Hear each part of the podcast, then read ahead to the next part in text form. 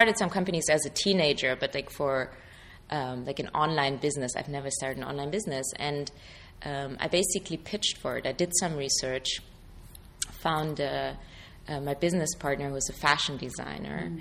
And we came up with a concept, got a budget, and that's actually how I came to the US. I mean, this is like a long story, yeah. but this is really, there was something that awakened my passion of, you know, my entire teenage childhood I spent creating things. Mm-hmm. And then I was at this publishing house and I felt I can get back to that feeling of bliss. Right.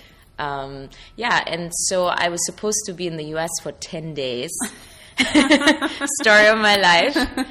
And um, I think we were doing a photo shoot or something to launch the site. That was end of 2006. And now it's 2014 and I'm still wow. here.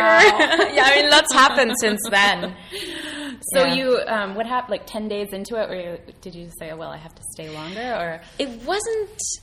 Yeah, I mean, yes, I was basically. I mean, Benedicta, my my co-founder, and I, we were working on it day and night, and we just saw that there's so much more to do. And when we launched, we right right away got a lot of traction and interest and I kept on flying back and forth and mm. extending. And at a certain point, I said, I think like four or five months in, I said, you know, I need to get an apartment. I can't just sublet every 10 days.